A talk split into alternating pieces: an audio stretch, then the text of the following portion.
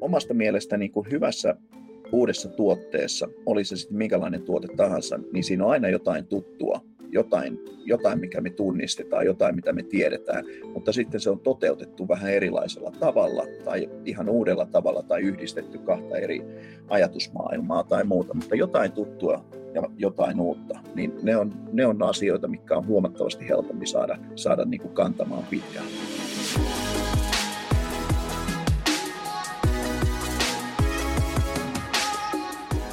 Petri Siren on suklaantekijä, kondiittori ja yrittäjä, joka on saanut useita kansainvälisiä tunnustuksia ja päässyt tuomaroimaan maailman suurimpia suklaakisoja. Tässä kolmen vinkin podcastissa keskitymme Petrin kanssa tuotekehittelyyn ja mietimme, miten luodaan toimiva sekä myyvä tuote. Minä olen Joonas Villanen, tervetuloa mukaan!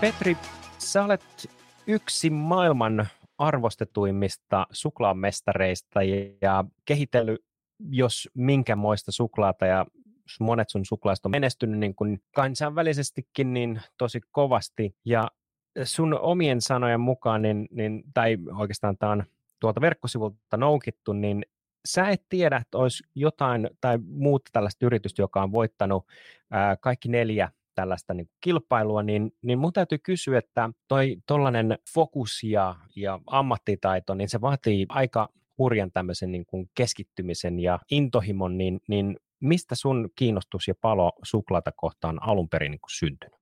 No onhan se lähtenyt jo lapsuudesta asti, että kyllä suklaa on ollut aina lähinnä lähellä sydäntä, mutta toki se on ollut ihan puhtaasti nautintoaineena, että mä oon 15-vuotiaana aloittanut konditoriassa kondiittorimestarin oppipoikana ja siellä pääsi sitten vähän enemmän käsiksi suklaisiin ja vähän laajemmin ja vähän eri tavalla kuin ihan pelkästään kuluttajana. Mutta kuitenkin se on vasta pintaraapasu siitä suklaa-alasta, että mä kerkisin olemaan parisenkymmentä vuotta kondiittorina ennen kuin mä lähdin sitten oikein tosissaan keskittymään siihen suklaaseen. Toki sain työssäni käyttää paljon suklaita ja tutustua siihen raaka-aineena, mutta, mutta sitten lähti se, se, voi vaan sanoa, että se vei mukanaan, että mitä enemmän siitä sai tietoa, niin sitä enemmän se lähti kiinnostamaan ja, ja tota, sillä tiellä ollaan ja loppua ei näy, että hmm. kiinnostus jatkuu ja voi melkein sanoa, että kasvaakin koko ajan. Joo, eiköhän se vanha sanonta, että nälkä kasvaa syödessä, niin päde erityisesti tähän, että jos suklaasta puhutaan. Pakko kysyä, kun mainitsit lapsuuden, niin mikä on sulle semmoinen niin rakkain suklaamuisto? Rakkain suklaamuisto on, kun uh, olen viettänyt ihan varhaislapsuudeni kaikki kesät niin maalla, mummolassa, niin siellä kävi kerran viikossa myymällä auto ja siellä oli tämmöinen Panama suklaapatukka. Ehkä tänä päivänä ei laski sitä edes varsinaisesti suklaaksi, vaan enemmänkin makeiseksi, mutta se on niin kuin se ensimmäinen, mikä on jäänyt mieleen. Joo, joo Panama suklaa mä taidan olla sitä luokkaa, että mä en muista, muista tota, ainakaan oman isovanhempini tarjoilleen Panama-suklaata, että meille taisi olla kaiken maailman kinderit ja sun muut, muut vastaavat tällaiset, jotka varmaan on tässä kontekstissa niin erityisesti niin ma- makeisia, ei niinkään suklaata, mutta tänä päivänä tulee ehkä nautettu enemmän sitä 70 prosenttia plus semmoista niin kuin tummaa, tummaa suklaata, vaikka sitten jonkun pienen viini, viinin kerran.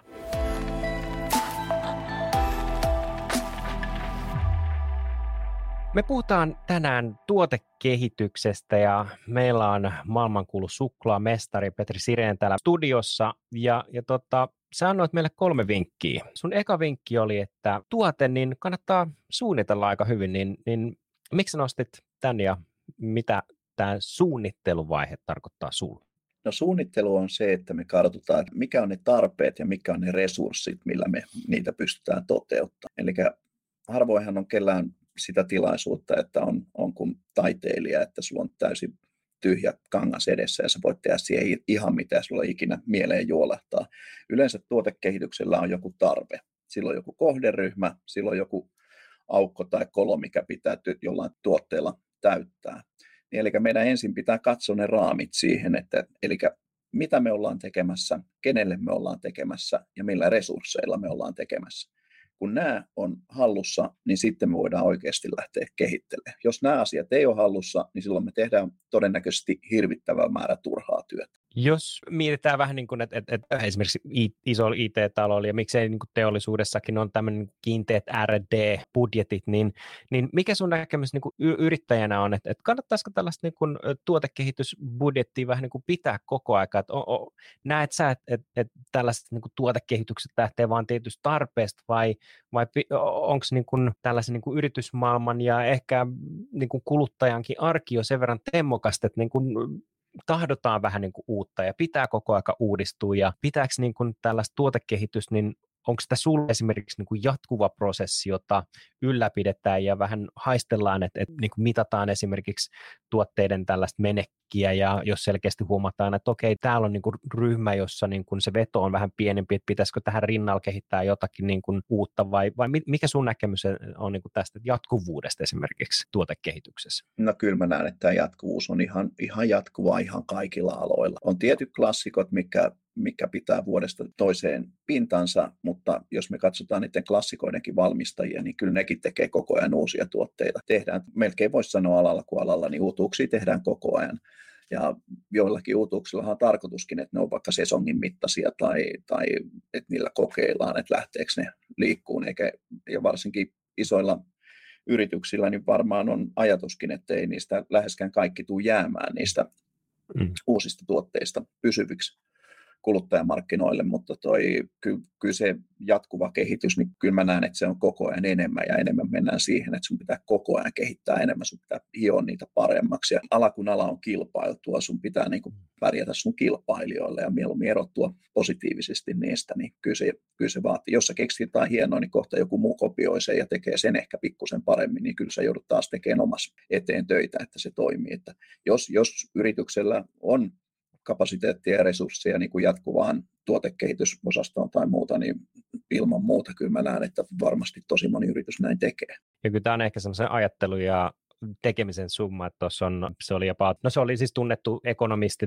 Theodore Levitt, joka sanoi, että creativity is thinking up new things ja innovation is doing new things.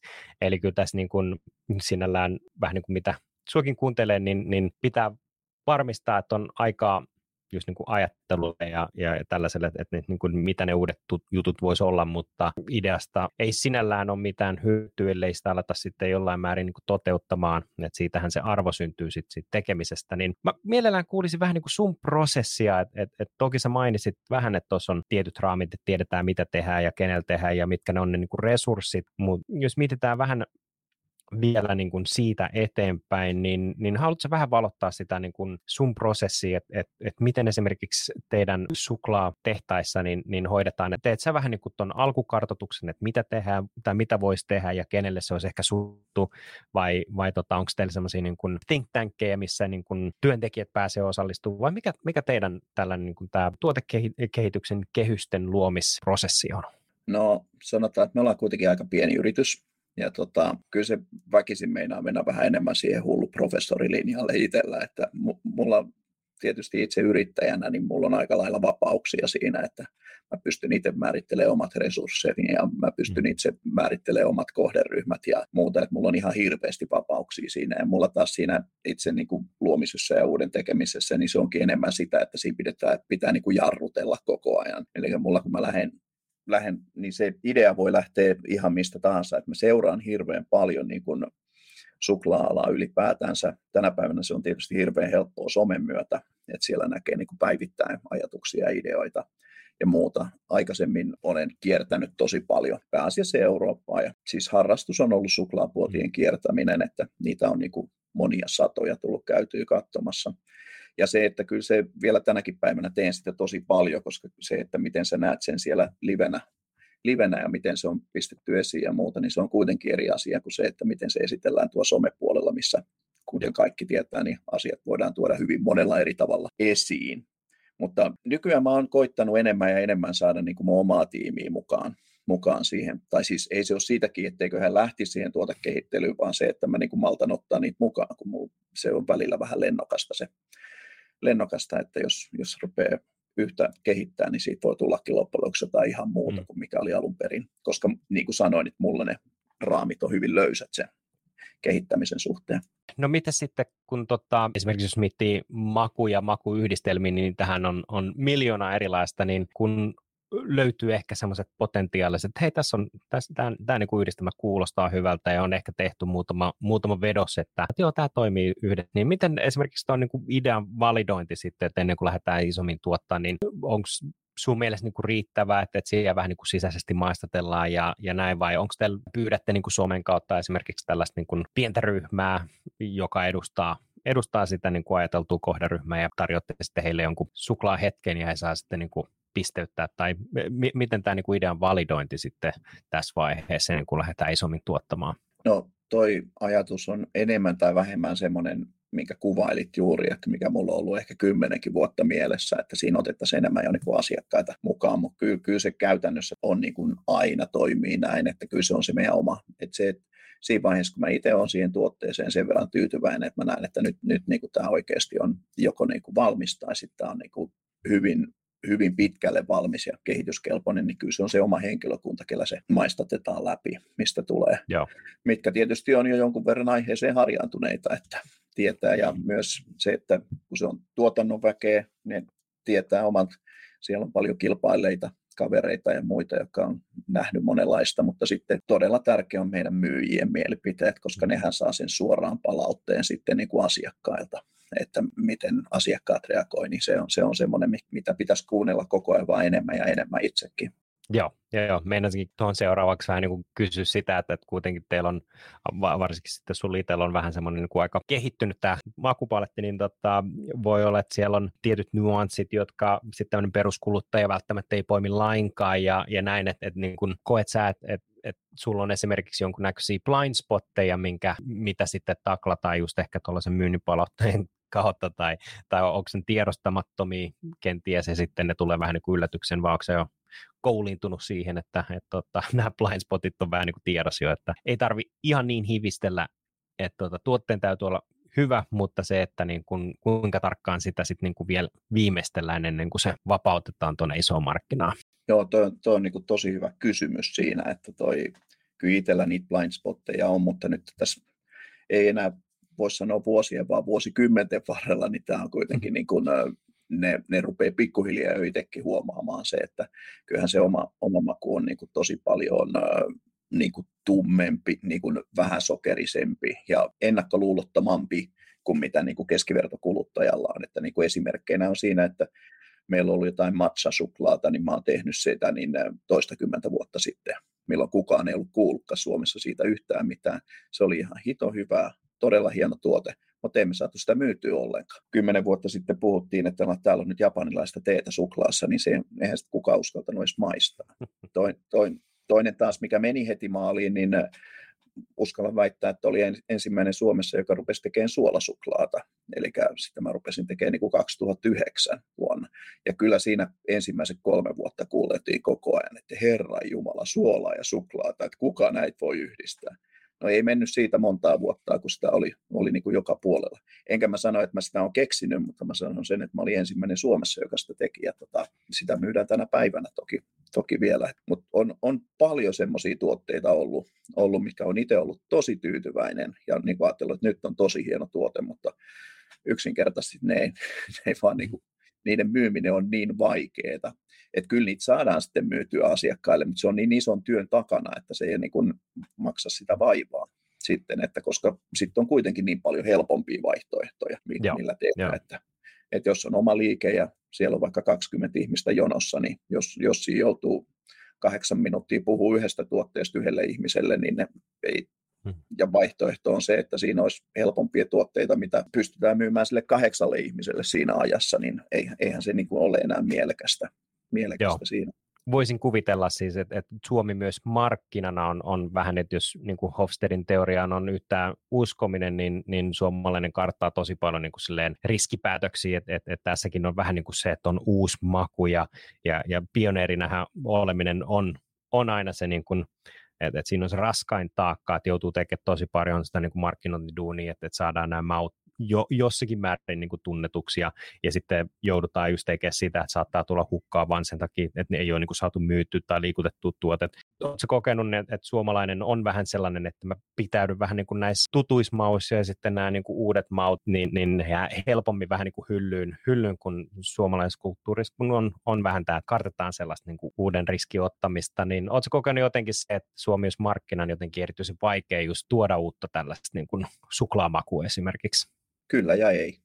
eli, eli voidaan sanoa, että on niin varmasti tosi konservatiivista makumaailmaa hirveästi ihmisillä, ja ilman Joo. muuta niin se kaupallisesti on helpompi lähteä se puoli edellä. Mutta sitten taas vastaavasti niin ihmiset matkustaa koko ajan enemmän ja enemmän, näkee paljon enemmän. Hyvät ravintolat, huippuravintolat on tehnyt jo Suomessakin 10-15 vuotta niin kuin huippuhyvää työtä siihen, että ihmisten ennakkoluulot rupeaa häviään. Tietysti se on aika pieni segmentti sitten, joka on oikeasti niiden, niiden tota, asiakkaita, mutta samaten se huomaa sitten, kun on omia vakioasiakkaita, niin kun niiden luottamus on saatu, niin silloinhan ne on tosi paljon valmiimpia kaikille uutuuksille, vaikka sä voi välttämättä niitä klassikoita jättää sieltä tiskistä pois, että ne on siellä oltava, mutta silloin kun ihmis, asiakkaan luottamus on saavutettu, että on maistettu useita eri tuotteita ja todettu, että kaikki on oikeasti hyviä. Että jos on joku vaikeampi makuyhdistelmä tai vähän haastavampi, niin tota, mm. se voi olla, että sen toteaa, että okei, tämä ei ole mun maku, mutta sen uskaltaa kokeilla, koska se tietää aina, että se on tosi hyvin tehty ja tosi hyvistä aineista tehty. Tuossa on mun mielestä aika tärkeä pointti, mainitsit tuon niin asiakkaan luottamuksen, että, että sitten kun on vähän niin kuin pitempi historia ja, ja on todettu, että kaikki maut on aina vähän niin kuin hyviä, hyviä ollut, että uskalletaan sitten valkata semmoinen vähän harvinaisempikin maku, niin mä, mä luulen, että tuossa on ehkä niin kuin hyvä semmoinen alleviivattava ehkä muistisääntö, että jos nyt vaikka tulisi vähän niin kuin uutena toimijana markkinaa, niin, niin sen jälkeen kun on tämä perustaso, että on niin kuin muutama hyvä maku olemassa, niin, niin se, että muistaa kuitenkin pitää vähän jarrui siinä mielessä, että, että, että ei, ei nyt ihan heti hypätä siihen toiseen ääripäähän, vaan ehkä tuodaan ensiksi tällainen erilainen, mutta ei kuitenkaan eksoottinen maku, jos saat mun ajatuksista kiinni. kiinni että, Täysin. Mm-hmm. Että saattaa olla niin kuin riskitekijä se, että hypätään liian syvään päähän liian nopeasti, kun luottamus on vielä niin kuin rakenteelle. Ja siinä saattaa itse asiassa kääntyä sitten vähän niin kuin itseään vastaan tämä tuotekehittely. Saattaa olla silleen, että osuus markkinassakin tippuu vain sen takia, että on, on tehty virhearviointi siinä, että kuinka valmiit kuluttaja on maistamaan tai kokeilemaan ja näin. Mä olen ehdottomasti tuossa samaa mieltä, että oma kokemukseni kuin maailmaltakin on, on niin kuin se, että mitä erikoisempi suklaa on, niin äh, kyllä se hyvin usein on semmoisia, että ne on semmoisia, että sä ostat sen yhden kerran sen takia, että sä haluat maistaa, mikä tämä vuohenjuustosuklaa on, mille, mutta sä et osta sitä toista kertaa enää niin se on niin kuin taas semmoinen, mikä mä en ole ikinä lähtenyt siitä, että vaikka olisi vähän erikoisempikin yhdistelmä tai muuta, mm. mutta lähtökohta on siitä, että se on oikeasti hyvä aina. Ja se tietysti rajoittaa myös niin tosi paljon sitä, että kyllähän sitä voisi tehdä mitä tahansa homejuustosuklaita ja muita semmoisia, mikä saa niin hyvinkin eksoottisia erikoisia. Ja kyllähän niistä joskus voi joku mennä maaliinkin etsiä oikeasti hyviä, mm. mutta se, että silloin kun tehdään käsin tehtyä suklaata ja tehdään niin oikeasti todella niin huippuaineista ja muusta, niin se on aina arvokas siitä tulee niin kuin väkisin arvokas siitä tuotteesta, niin eh, kyllä sen pitää olla myös nautinto. Et en, en hae vaan sitä, että se on kokemus, vaan että, että se kokemus pitää olla positiivinen siitä. Tulee mieleen sellainen, tämä on, en muista mikä kirja, kirja oli, mutta se, se tarkasteli tällaista niin kuin Chuck E. Cheese, tämmöinen perheravintolan kasvutarina, ja, ja siinä oli, oli mun mielestä hyvin, hyvin niin kuin kiteytetty se, että väärin luettiin se kiinnostus sitä niin kuin ravintolakonseptia kohtaan, että se on semmoinen, missä on niin kuin kaiken maailman pelejä ja, ja, ja pinball-laitteita ja äh, siellä on teatteria ja muuta ja sitten lapset saa kerätä niin kuin palkintolipukkeita, joilla voi sitten vaihtaa johonkin. Alkuvaiheessa niin kiinnostushan on, että oh, tämä on uusi konsepti ja hieno ja, ja kyllähän ne niin kuin tulee, niin kuin perheet tulee tänne tosi usein takaisin, meillä on kauhean suosio. Ja sitten kävikin ilmi, että tässä oli käynyt nimenomaan niin, että se oltiin luettu se mielenkiintoista uut konseptia kohtaan väärin et se oli tämmöinen, että käydään kokeilemassa, kun on uutta ravintolaa tarjolla, mutta sitten huomattiinkin, että niin kun uudelleen vierailu oli, oli 9-12 kuukautta, eli, eli nämä perheet ei tullutkaan sitten enää takaisin. ja jouduttiin skaalaa taaksepäin, niin, niin tässä on mun mielestä vähän niin kuin sama, sama oppi just kiteytettynä, mitä tuossa vähän puhuttiinkin, että kannattaa sitä datan valossa niin, niin kuitenkin luottaa tietyllä tapaa siihen intuitioon. E- ehkä, ehkä no en, en halua sanoa niin kuin varovaisemmin, mutta ehkä, ehkä tässä on just se, että se on aika tarkkaa tasapainoilua sen, niin että et, et onko kiinnostus aitoa vangsta vaan sen takia, että on uutuustuote. Ja, ja sitten muistaa vähän niin kuin tuossa luovuuden puitteita, kun suunnitellaan, niin, niin huomioidaan myös tämä pitkä alustus jälleen, mutta tota, jos me mietitään hetki vielä tota, niin kuin luovuutta ja, ja sitä, miten sä esimerkiksi tässä niin kuin omassa bisneksessä niin luot uusia konsepteja, niin, niin haluatko valottaa pikkusen sitä, että mi, miten sä luot riittävät kehykset sille, että luovuus tai luovuudesta tulee työkalu sen sijaan, että luovuudesta tulee taakka, että on niin kuin liikaa kaikkea. Mikä sun tällainen valintaprosessi esimerkiksi, kun mietit noita makuyhdistelmiä? Jälleen kerran erittäin hyvä kysymys, koska tota noin, niin kun niitä ajatuksia, ideoita, jokin uutuuksia ja muuta, niin niitä voi tulla ihan mistä vaan. Se, se voi lähteä mistä vaan ja sitten kun sitä lähtee kehittämään omanlaiseksi ja omaksi ideaksi ja muuta, niin se voi matkalla muuttua joskus aivan muuksi. Mä olen siitä onnellisessa asemassa, että mä, mä pystyn niin tekemään sitä omaa, toteuttaa sitä omaa luovuutta niin, niin melko vapaasti siinä, että on, on hirveän vähän vähän rajoituksia sen suhteen, että lähinnä niin kuin se, että sen mä koen turhaksi työksi, että jos tekee paljon sitä kehitystyötä ja sitten toteaa, että vaikka tuote olisi kuinka hyvä, mutta se onkin hirveän vaikea myy, vaikeasti myytävä ja muu, että se, se on niin kuin se, mikä siinä rajoittaa lähinnä. Se, että sanotaan, että tällä hetkellä mulla on niin kuin projektina, mä sain kunnian, että tätä nauhoittaessa, niin ollaan muutaman kuukauden päästä siinä, kun Turussa julkaistaan ensimmäistä kertaa koskaan Suomessa niin Pohjoismaiden Michelin tähdet, niin multa mm. pyydettiin suklaat sinne julkistamistilaisuuteen. Ja toki sinne, mä, sinne mä haluan tota, tehdä jotain niin kuin erilaista ja mä haluan, että se on niin kuin vah, tosi vahvasti suomalaista siinä, koska se paikallisuus niin haluan korostaa siinä. Ja siinäkin lähti alkuperäinen idea siitä, että mä teen neljän suklaan sarjan, missä on esimerkiksi kotimaiset viljat jokaisessa, että siellä on ruista ja kauraa ja vehnää ja ohraa. Ja tota, niiden lisäksi sitten ne yhdistetään kotimaisiin marjoihin, että siellä on mustikkaa ja karpaloa ja tyrniä ja muuta. Ja niitä mä oon nyt jumpannut tässä muutaman viikon, että on ehkä niin kuin, en, en tiedä onko koskaan tehnyt näin paljon tuotekehitystä niin kuin yhden, yhden tota noin, niin tämmöisen sarjan eteen, mutta kyllä se tässä matkalla muuttuu sekin tosi paljon, että rukiin saa kyllä ihan nätisti suklaaseen, mutta se, että se tasapaino kaikkien muiden makujen kanssa ja se, että se saa oikeasti sillä tavalla esiin, että niin kuin ulkomaalainenkin, joka ei rukiiseen tottunut, niin oikeasti arvostaisi ja tykkäisi sitä, että se olisi niin kuin hieno maku, niin kyllä se vaatii aika paljon työtä ja, ja se, että mä oon myös vaan tehnyt semmoisen valinnan, että meidän kaikki suklaat on gluteenittomia, mistä mä ajattelin tässä tapauksessa sitten joustaa, niin nyt on pistänyt sitä harkintaa, että saako mä sitä oikeasti sitä ruista sinne niin hienosti nostettua esiin, että se, että mun pitää uhrata tämä mun gluteenittomuus sen takia, niin nyt on sitten esimerkiksi sitä korvattu niin paikallisella härkäpapujauheella, mistä tehdään niin kuin saadaan tietynlaisia rukiin ominaisuuksia, vaikkei se maku ole yhtään samanlainen, mutta me saadaan esimerkiksi samanlaista tekstuuria, mitä sillä rukiinlauta saatu ja muuta. Että, toi, että kyllä tämä aika paljon elää ja liikkuu ja muuttuu koko ajan. Ja, mutta kyllä se siitä tekee tosi mielenkiintoisen, että se, siitä mä tykkään. Että mulla on ollut vuosia jo se tilanne, että mä ihan mä haluaisin enää itse tehdä niin kuin samaa tuotetta kahta kertaa. Et siinä vaiheessa, kun mä en enää keksi siihen niin kuin muutettavaa, parannettavaa, niin siinä vaiheessa mun hyvä ja etevä henkilökunta astuu esiin ja ne rupeaa jatkaa niin kuin sitten sen sen työstämistä siitä eteenpäin. Että nyt, nyt pääsen kyllä tekemään tosi paljon tuotekehitystyötä.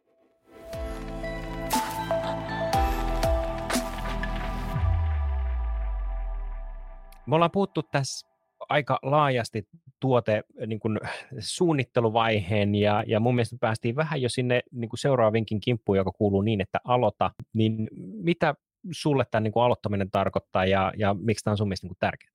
No se, että suunnitellahan voi vaikka loputtomiin, mutta sillä pelkällä suunnittelullahan me ei saada yhtään mitään aikaiseksi. Me täytyy tehdä tiettyyn vaiheeseen asti se suunnittelu, eli meillä on ne raamit ja resurssit ja muut on tiedossa, mutta sen jälkeen on ainakin henkilökohtaisesti mulle on hyvin tärkeää, että aloittaa tekemään. Että sitten kun on niin kun joku hyvä ajatus, mistä lähtee, niin sitten vaan tekee sitä ensimmäistä mallia ja ensimmäistä, koska siinä tekijässä, niin ainakin mulla, niin mulla tulee todella paljon uusia ajatuksia ja ideoita aina sitä mukaan, kun tekee. Ja se, että saa sen ensimmäisen prototyypin tehtyä, niin siitä pystyy niin, kuin niin paljon ohjaamaan sitä suuntaa, että mikä siitä lähtee sitten sen päin, kun sulla oikeasti on jo jotain konkreettista. Et niin kauan kun sitä pyöritetään pelkästään paperilla, niin tota, se on tärkeää, mutta se on tiettyyn rajaan, että se ei, se ei saa olla niin kuin liian, liian pitkään mennä siinä. Se olisi jäänyt lamput kehittämättä, jos Edison olisi vaan niin kuin pirellyt konsepteja paperille jättänyt tekemisen vähemmälle ja itse asiassa hänen sanojensa mukaan niin idean arvo on nimenomaan siinä idean käyttökohteessa oikeastaan tai sitä kun idea otetaan käyttöön, niin siinä syntyy sen idean arvo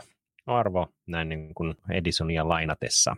Tai lainatessa. Joo, on mielenkiintoista kuulla, kun se vähän niin kuin tuossakin miet- tai kerroit siitä niin kuin prototyyppi, että, että miten tämä voisi olla, ja, ja siellä nousi niin kuin tämä niin kuin eettisyys ja omat arvot, jotka on mun mielestä niin kuin aina tärkeä, tärkeä osa sitä yhtälöä, muistaa vähän niin kuin ne juuret ja, ja vähän siitä, että mikä se niin kuin yrityksen tarina tarina tässä kontekstissa on, ja, ja no siitähän syntyy automaattisesti jo yksi, yksi rajapyykki, että niin kuin näiden ulkopuolelle ei mennä, että miten me tehdään tuote, jossa olisi suomalaiset eri viljat ja, ja silti niin kuin pysytään tämän omien eettisyyden rajojen sisällä, niin jäi miettiä sitä, että, että niin kuin se konseptointi versus sitten tekeminen, että, että mä jotenkin herää sellainen mielikuva, mielikuva siitä, että, että nämä niin kuin elää vähän niin kuin koko aika rinnakkain, että siellä on, on tietty, tietty tällainen vaikka resepti nyt tässä tapauksessa, voisi olla resepti ja sitten kun tehdään sitä ja maistellaan, niin se vähän niin kuin elää tuossa koko aika, vaihdetaan vähän arvoja ja pudotellaan grammoja ja, ja näin päin pois, niin, niin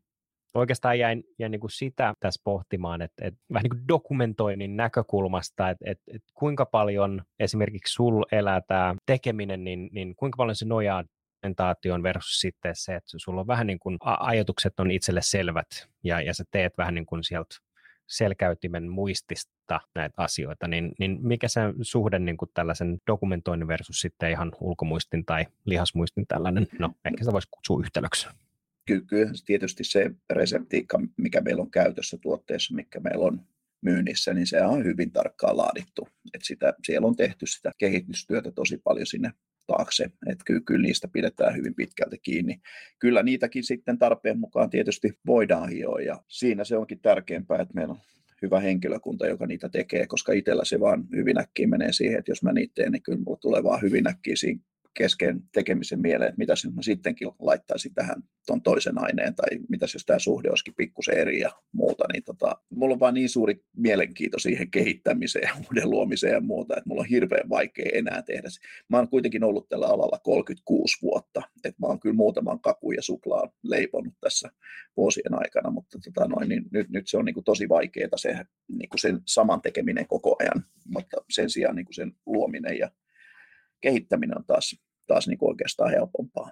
Sitten me vähän niin kuin miettiä sitä, että niin kuin, kun lähdetään tekemään, niin yleensä katsotaan, että no mitkä se on niin kuin ehkä alan tai, tai ehkä on omat aikaisemmat niin kuin parhaat käytänteet ja, ja, ja mä uskon tietyllä tapaa sellaisen niin kuin parhaiden käytäntöjen harhaluuloon, puhutaan best practice fallacy, eli on niin, niin helppo vähän niin kuin tehdä asioita niin kuin täysin samalla tavalla, tai, tai jo, jos vaikka puhutaan niin kuin uudesta tällaista no en välttämättä nyt innovaatiosta, mutta esimerkiksi tässä kohtaa niin jostain tietystä makuyhdistelmästä, niin, niin uskotko, että, että, että niin kuin tällaiset parhaat käytänteet saattaa kääntyy vähän niin kuin itseään vastaan siinä, että, että, että ei muistetakaan, että, että oliko se Einstein vai kuka sanoi, että niin kuin todellista tyhmyt on se, että tehdään asiat samalla tavalla odottaa niin kuin eri lopputulosta. Kuinka paljon sä poikkeet tällaisista niin kuin omista käytänteistä? Ihan vaan, no nyt itse asiassa hyvä esimerkki tämä, mitä sä oot nyt tekemässä, kun sanoit, että, että joudutaankin korvaamaan tiettyjä asioita toisilla asioilla, jotta päästään siihen lopputulokseen, joka on sitten teidän niin kuin arvojen mukainen, niin tämänkin pitkän kysymyksen perästä kuuluu kysymys, että, että niin kuin mikä sun näkemys niin kuin tällaiseen parhaisiin käytänteihin ja, ja ehkä sitten toisaalta, kun luodaan jotain uutta, että, että pitäisikö myös niiden toimien jotenkin poiketa siitä, mitä aina on tehty? Jos sulla on prosessi, mikä toimii, niin miksi muuttaa sitä? Jos sillä pystytään tekemään jotain uutta, jos sillä pystytään niin kuin parantamaan asioita muuta, niin miksi ei tehdä sitä? Eli vähän niin kuin, että miksi keksiä pyörää koko ajan uudelleen, että jos on toimiva tapa, niin sitä kannattaa tehdä, mutta kyllähän toki välillä on hyvä kokeilla jotain vähän muutakin, koska silloin voidaan saada jotain ihan poikkeuksellistakin keksintöä aikaiseksi. Mutta niin ei mulla henkilökohtaisesti ole ihan semmoista niin selkeää kaavaa, minkä mukaan nämä menisi ja muuta. Että nyt kun olet ottanut muutaman kerran esimerkiksi tuon eettisyyden esiin tuossa, niin esimerkiksi kaikki meidän niin kaakaopavusta tulevat raaka-aineet, mitä on, niin ne kaikki on täysin jäljitettävissä, kaikki on niin kuin, niin kuin täysin eettisesti tuotettuja ja muuta. Ja se, se on niin kuin enemmänkin itsestäänselvyys, että käytetään tämmöisiä raaka-aineita. Että se tavallaan on totta kai arvovalinta, mutta mitä mennään suklaaseen, niin siellä on myös, että siellä mennään niin kuin laadun ja eettisyyden kanssa mennään käsi kädessä. Eli mitä laadukkaammat raaka-aineet, sitä tarkemmin ne pystytään oikeasti jäljittämään sinne, mistä ne on tullut. Ja se koko prosessi sieltä pavusta sinne kuluttajalle asti pystytään valvomaan silloin, niin kuin voi sanoa, että lähes aukottomasti, että mitä halvempaa raaka-aineen mennään, niin sitä vaikeampi niitä on, niitä on tota noin, niin tai ei niitä edes haluta pitää jäljitettävinä, koska hyvin usein niissä sitten jossain vaiheessa ainakin tuotantoketju on jotain, mikä ei ole eettisesti niin kestävää.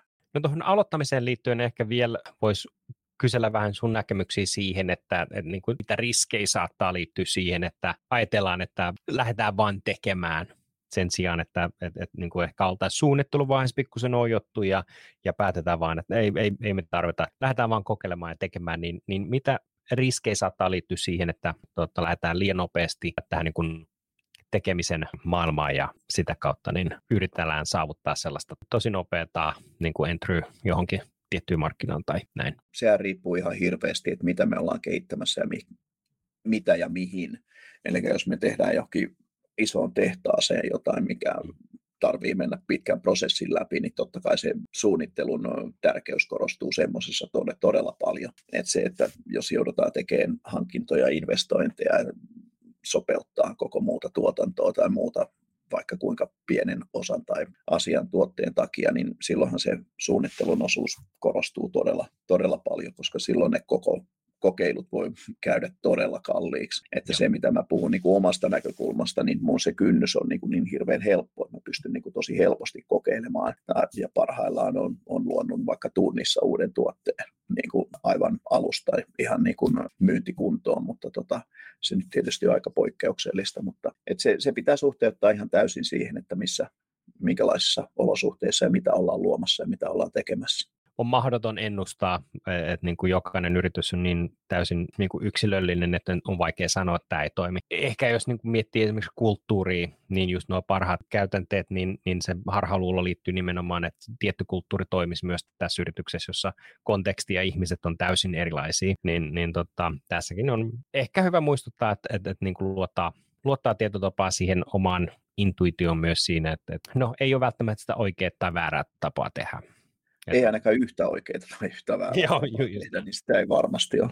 No tämäkin oikeastaan sitten vähän vastasitkin, että se, se on niin tosi riippuvaa, että jos miettii niin tätä aikaa, aikaa, niin riippuu tuotteesta, markkinasta, riippuu tiimistä hyvinkin paljon, että, että siinäkään, niin kun, että, että jos miettii, että mikä on sitten semmoinen sopiva aika, niin, niin siihenkään ei varmaan löydy vastausta, mikä on oikein. Miten sä tiedät, kun, kun tuota sun tämä u- u- uutukainen tuote on valmis, niin onko se vain niin kuin silleen, että mutu vai onko se silleen palautteen, mistä tiedät, että sun tuote on valmis?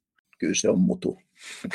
Siitä Joo. mä sen tiedän, mutta sitten, että onko se tuote markkinoille valmis, niin sen mä näen siitä, että liikkuuko se. Että se, se tulee siitä, mutta kyllä se muuten on niin kuin itsellä, itsellä. Että niin kuin sanoin, että käytän toki meidän muuta henkilökuntaa siinä ja arvioinnissa ja muuta. Ja, ja yksi tietysti niin kuin erinomaisen tärkeä, tärkeä tota noin, kriteeri tuotteen valmiuden mittaamisessa on, on oma vaimo. Et sieltä tulee kyllä niin kuin todella rehellistä ja todella, todella niin kuin hyvää palautetta, että tosi, tosi paljon näitä ajatuksia sparraa hänen kanssaan myös jo niin kuin usein niin kuin ihan suunnitteluvaiheessa. En, en aina, mutta usein, ja sieltä tulee kyllä niin, niin hyviä näkökulmia, niin kuin hän osaa katsoa niin kuin täysin eri kulmasta niitä, niitä asioita, vaikka ollaan tosi pitkään jo yhdessä tehty tätä, mutta, mutta hän ei ole niin kuin tuotantopuolen ihminen ollenkaan, että hänellä on niin kuin kaupallinen ja visuaalinen tausta, niin osaa, osaa katsoa kyllä niin kuin todella hyvin eri kulmasta näitä asioita. Nyt kun nostit, nostit vaimon tähän mukaan, niin, niin en toki syön teidän väliseen niin parisuhteeseen, mutta tuossa olin kuuntelemassa puhetta just niin SaaS-palveluiden kehittämisestä. Siellä nousi nimenomaan tämä diversiteettikysymys Ja, ja sitten siinä oli vähän niin kuin just se kärki, kun, kun luodaan palveluita esimerkiksi naisille, niin, niin sitten kun kuitenkin niin kuin tämä koodauspuolella, niin, niin vähemmistö on valitettavasti naisia, niin, niin siinä käy helposti se, että et, et niin kuin tällainen koodariryhmä, tämmöinen miesvaltainen ryhmä suunnittelee palveluita naisille, jotka ei sit niin kuin menesty sen takia, että se on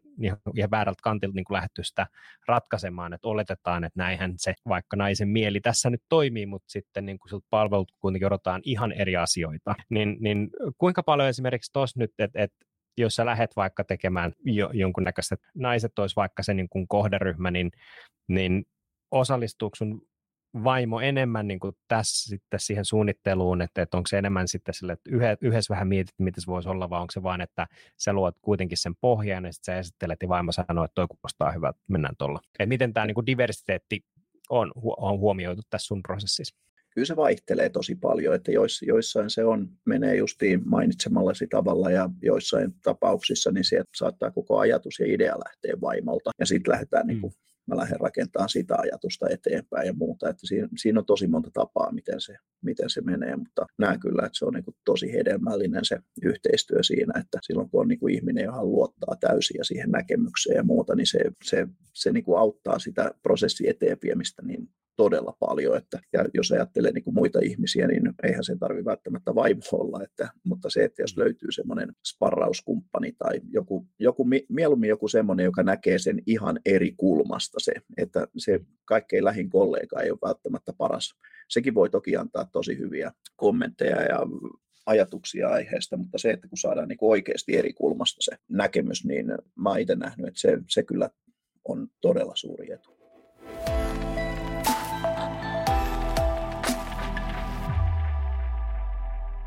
Tuossa puhuttiin vähän asioiden aloittamisesta, eli kun suunnitelma on tehty, niin siirrytään nopeasti siihen aloittamisen vaiheeseen. Sun kolmas vinkki oli lainaa, matki, kopioi ja varasta. Ja vähän tuossa puhuttiin viimeisen osion lopussa niin kuin diversiteetissä, niin siihen liittyen kohta kysymys, mutta kerro ensiksi, että mitä täällä lainaa, matki, kopioi ja varasta ja miksi tämä on sun mielestä tärkeää?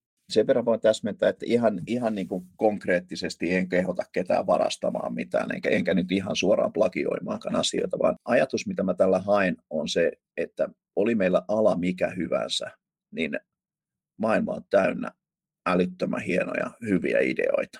Niin on ihan sulaa hulluutta jättää niitä hyödyntämättä ja käyttämättä. Eli seurata sitä omaa alaa ja myös muita aloja. Kyllä, kyllä niin kuin muilta aloilta voi tulla niin kuin ideoita, mitä pystyy soveltamaan omalle alalleen. Mutta se, että seuraa, tutkii, katsoo, paljon paljon erilaisia.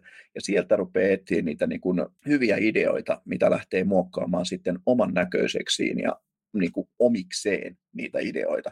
Mutta se, että kun lähtee täysin nollasta liikkeelle, niin se on ihan hurjan vaikeaa. Että oli se ala mikä tahansa, että jos me lähdetään niin kehittämään jotain täysin uudenlaista konseptia, niin tota, siis se, se voi onnistuessaan olla jackpotti, mutta niitä onnistumisia on niin harvassa, että siinä tarvii oikeasti olla resursseja todella rajusti niiden etsimiseen. Eli omasta mielestä niin kuin hyvässä uudessa tuotteessa, oli se sitten minkälainen tuote tahansa, niin siinä on aina jotain tuttua, jotain, jotain mikä me tunnistetaan, jotain, mitä me tiedetään, mutta sitten se on toteutettu vähän erilaisella tavalla tai ihan uudella tavalla tai yhdistetty kahta eri ajatusmaailmaa tai muuta, mutta jotain tuttua ja jotain uutta, niin ne on, ne on asioita, mitkä on huomattavasti helpompi saada, saada niin kuin kantamaan pitkälle. Hyvä kommentti. Ja tuohon itse asiassa tota, äh, mainitsin vähän sitä niin diversiteettiä ja näin, että mun mielestä on ihan hauska idea, että lähdetään hakemaan inspiraatio niin täysin eri toimialoilta. Ja tulee, äh, se oli Seth Godin olisiko Purple Cow mikä sen kirjan nimi oli. Mutta siinä oli niinku hauska, hauska silleen, että tarina taisi olla niinku tällaisesta sipsivalmistajasta, joka, joka tota, miettii erottumiskeinoja ja he, he haki niinku inspiraatio sitten vähän niinku muualta. Ja he päätyi silleen, että no itse asiassa tämä niinku design, että kaikki sipsivalmistajat tekee niinku sipsit pussiin, että mitäs me tehdäänkin ne vaikka tällaiseen laatikkoon malliin. Että et mitä ne erottuu sieltä niin hyllystä sitten pikkusen ja herättää mielenkiintoa ja näin. Ja se pohjautuu johonkin en, en, en nyt muista mihin toimialaan, mutta voisi olla hyvin, että se on sitten vaikka ensimmäisen tulee mieleen, että kuka mahtaa käyttää paperisia tota, tämmöisiä rasioita, niin jenkkiläiset tällaiset niin kuin kiinalaiset ravintolat, jossa se ruoka tuodaan tällaisessa niin kuin valmiiksi, vaavataan kannet ja sitten vaan sieltä syötetään, ne, ne, ne niin kuin menee kivasti pussiin ja ne on kiva, helppo säilyä, tehokas säilyä, koska ne tulee niin kuin omissa rasioissa. Ja tämä oli niin kuin siitä, että, että niitä on niin kuin kivempi säilyä ja, ja näin päin pois, ja ne näyttää vähän erilaiselta. Ja tuli niin kuin toi tarina mieleen siitä kirjasta tästä, niin kuin, että, että miten vaikka erottuu ideoilla, jotka ei omalla toimialalla ehkä olekaan viekäytös. Niin, niin mitä ajatuksia tuollainen tarina herättää sinussa? Tämä ei ole mulle ollenkaan tuttu tämä sun esimerkki tästä sipsilaatikosta, mutta niin kuin yhtäkkiä sanoisin, että onhan ihan niin kuin loistava ajatus. Sulla on tuote, mikä kaikki tietää, mutta sä tuot siihen ihan uuden kulman, että niin kuin en ole tosiaan edes nähnyt tätä rasiaa, mutta jos ajatellaan se niin, että sulla onkin sipsi yhtäkkiä sun myyntipakkaus on semmoinen, mikä toimii myös tarjoilukulhona, niin mm. sehän on ihan loistava keksintö. Siinä ei ole mitään uutta, mitä tarvitsisi kuluttajalle selittää, mitä me ollaan nyt tehty, mutta silti meillä on täysin uudenlainen tuote. Mutta sitten jos mä palaan pikkusen näihin meidän aikaisempiin keskusteluihin tässä, niin nyt meillä vaan tarvii olla sitten siellä niin hyvä sipsi, että me halutaan ostaa se uudestaan. Nyt meillä on suosikki, nyt meillä on niin kuin hittituote siinä. Mutta se vaatii sen, että sen kauniin kuoren alla meillä on oikeasti niin kuin tuote, mikä me halutaan ostaa toisenkin kerran. Niin Joo. Ihan erinomainen esimerkki siitä, miten tuodaan niin kuin eri alalta ajatus yhdistämällä. Tämä, tämä on niin kuin, mä olisin voinut itse niin kuin kertoa tämän esimerkin tuosta, mitä mä kerroin, tai niin kuin, mitä mä tarkoitin niin kuin tällä lainaamisella ja varastamisella ja kopioimisella, niin tätä mä juuri tarkoitin siinä. Ei, ei se, että me tehdään niin kuin täsmälleen sama kuin naapurilla on, vaan me kopioidaan joku ajatus jostain ihan eri paikasta ja sovelletaan mm. se omalla tavalla omaan käytäntöön ja saadaan jotain täysin niin kuin uudenlaista sitten vielä korostaen sitä, että itse tuotteen niin pitää olla niin timanttinen, että sehän on se viimeinen muistikuva sitten. On kaiken maailman markkinointikeinoa herättää se kuluttajan mielenkiintoista kohtaa, mutta jos, jos se kokemus päättyy semmoiseen pettymykseen, että tämä tuote itsessään oli paha, niin, niin mikään markkinointitempaus ei pelasta sitä tuotet sitten pitkässä juoksussa, niin komppaan kyllä täysin sitä, että se täytyy olla timanttinen se, mikä siellä ikinä pakkauksen sisällä sitten löytyykin se on juuri näin, että se, että sulla on vaikka kuinka upea pakkaus, mutta jos sisältö ei vastaa odotuksia, niin et sä osta sitä toista kertaa. Ja kyllä mä uskon, että oli se valmistaja tai tuottaja tai kuka tahansa, niin haluaisi nähdä sen, että hän tuotetta mm. niin kun menee jatkuvasti samoille ihmisille, eikä vaan sitä yhtä kertaa kertaa siinä, että me ollaan lähetty itse niin kuin vähän toisesta päästä, että kyllä meillä on aina lähtenyt tuotteet ensin ja sanotaan, että nyt vasta niin kuin viime vuosina meillä on oikeasti resurssit lähtenyt kasvaan siihen, että me pystytään niin kuin panostamaan niihin pakkauksiin myös, mikä on niin kuin erittäin tärkeä osa tuotetta totta kai. Silloin kun tehdään sitä ensimmäistä ostopäätöstä tai halutaan viedä sitä lahjaksi tai muuta, niin silloin, silloin valtava arvo. Mutta nyt me ollaan päästy siihen onnelliseen tilanteeseen, että nyt me kehitetään, vaihdetaan ja suunnitellaan pikkuhiljaa enemmän ja enemmän eri tuoteryhmissä, niin meidän pakkaukset rupeaa olemaan kaikki Suomessa valmistettuja ja täysin kierrätettäviä, että siellä on, siellä on esimerkiksi kaikki muovilta näyttävät ikkunat, niin rupeaa olemaan puukuidusta tehtyä ja muuta, niin että päästään niin kuin tätä tuotekehitystä viemään myös sinne pakkauspuolelle, millä saadaan luonnollisesti sitten lisäarvoa sille itse tuotteelle.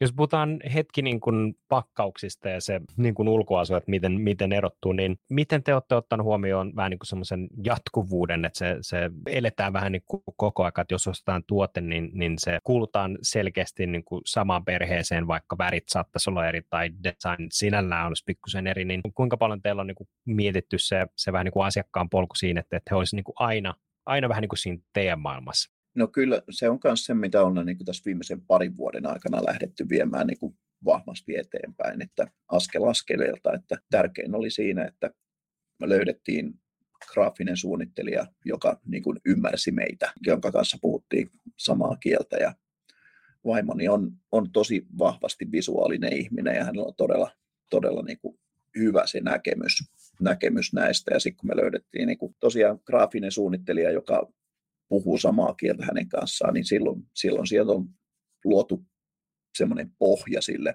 mihinkä meidän pakkaukset perustuu nyt tästä eteenpäin. Niin, eli siinä meillä on semmoinen oma graafinen ilme ja sitten meillä on tietty värikartta, mitä käytetään, viisi, viisi eri väriä, mikä taas menee hienosti yhteen keskenään ja näistä, näistä sitten pystytään rakentamaan näitä meidän tulevaisuuden, tulevaisuudenkin pakkauksia. Tämmöistä isoa kuvioa kehitetään siinä, mutta pienenä yrityksenä niin sitä tehdään askel, askeleelta, että päästään eteenpäin, mutta tähän asti niin todella, todella tyytyväinen kaikkiin näihin lopputuloksiin, mitä ollaan saatu. Seuraavaksi tulee ehkä sellainen kysymys, mihin ei ole pakko vastata, jos ei halua.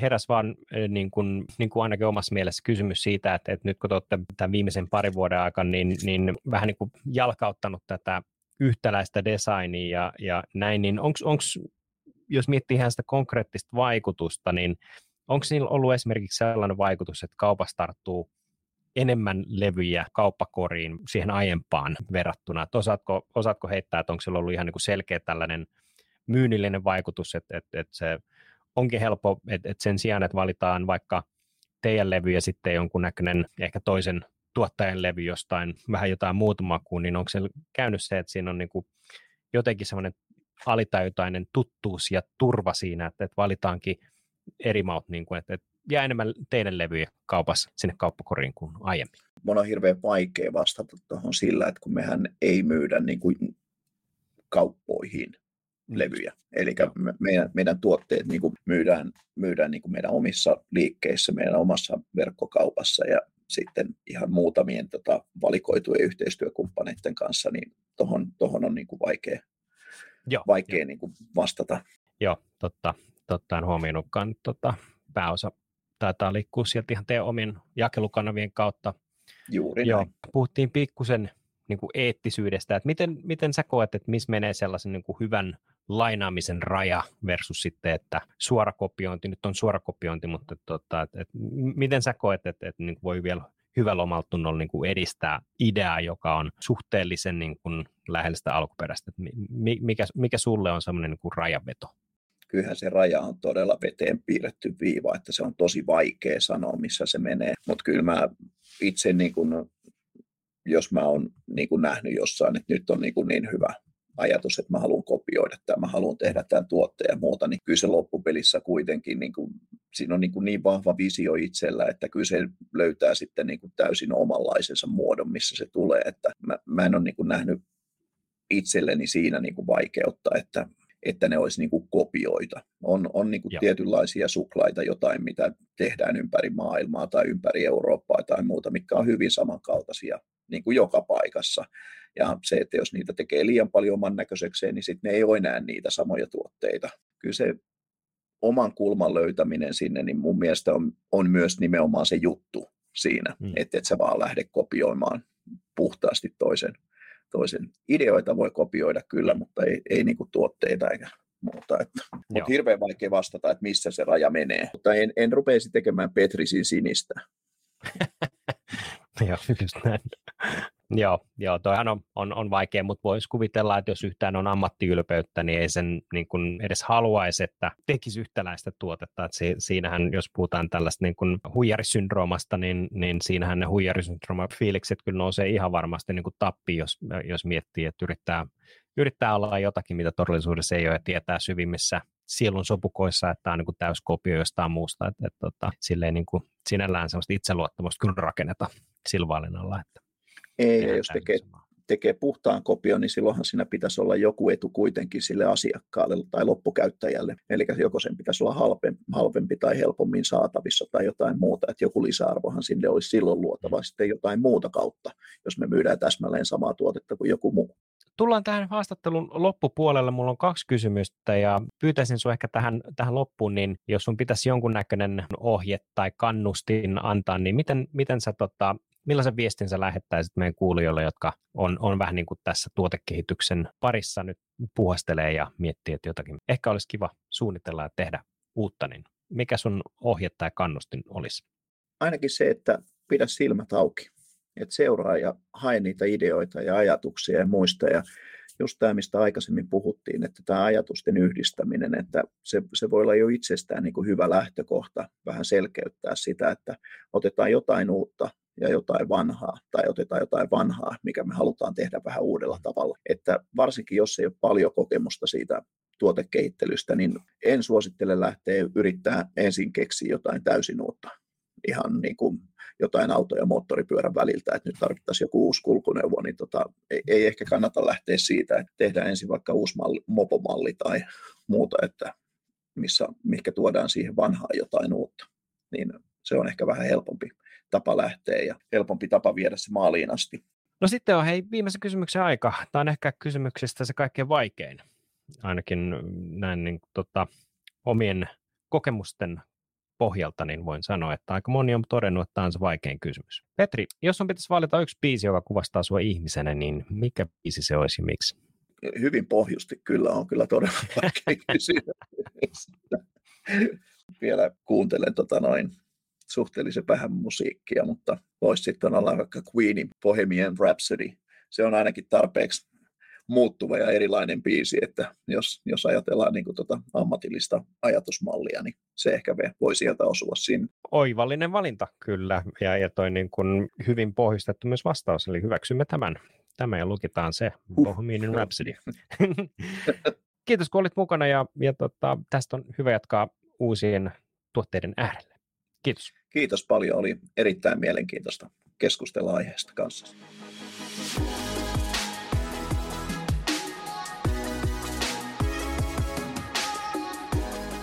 Ja näin olemme jälleen saaneet Aimo Annoksen uutta ajateltavaa. Podcast-jaksojen tiivistelmät ja yhteenvedot löydät osoitteesta content.vooli.fi. Kiitos kun olet oppimassa kanssamme uutta. Minä olen Joonas Villanen ja kuulemme ensi jaksossa.